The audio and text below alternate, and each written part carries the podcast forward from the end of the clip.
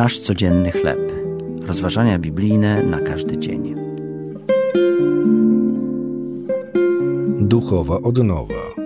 Tekst autorstwa Kimia Loder. Na podstawie drugiego listu do Koryntian, rozdział czwarty, wersety od 16 do 18. Medycyna chińska od tysięcy lat praktykuje złuszczanie skóry pudrem perłowym, używając zmielonych pereł w celu usunięcia martwych komórek z wierzchu skóry. W Rumunii z kolei odmładzające błoto lecznicze stało się powszechnie poszukiwanym środkiem złuszczającym, po którym rzekomo skóra staje się młoda i pełna blasku. Na całym świecie ludzie stosują praktyki pielęgnacyjne, które mają odmłodzić skórę. Kosmetyki i techniki wynalezione dla podtrzymania kondycji naszych ciał fizycznych przynoszą nam wprawdzie satysfakcję, ale niestety tylko chwilową. Ważniejsze jest bowiem, abyśmy byli zdrowi i silni duchowo. Jako wierzący otrzymaliśmy od Jezusa dar duchowej odnowy.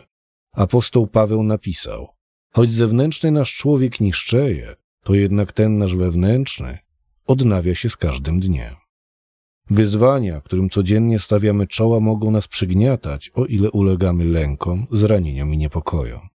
Odnowa duchowa przychodzi wówczas, gdy nie patrzymy na to, co widzialne, ale na to, co niewidzialne. Czynimy to, gdy nasze codzienne troski powierzamy Bogu i trwamy w modlitwie w owoce Ducha Świętego miłość, radość i pokój.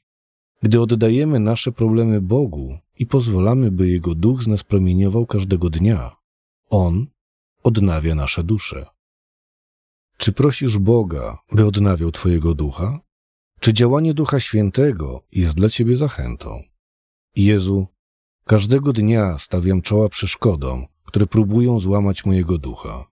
Czasami czuję się pokonany, ale wiem, że dzięki Tobie mój duch może zostać odnowiony.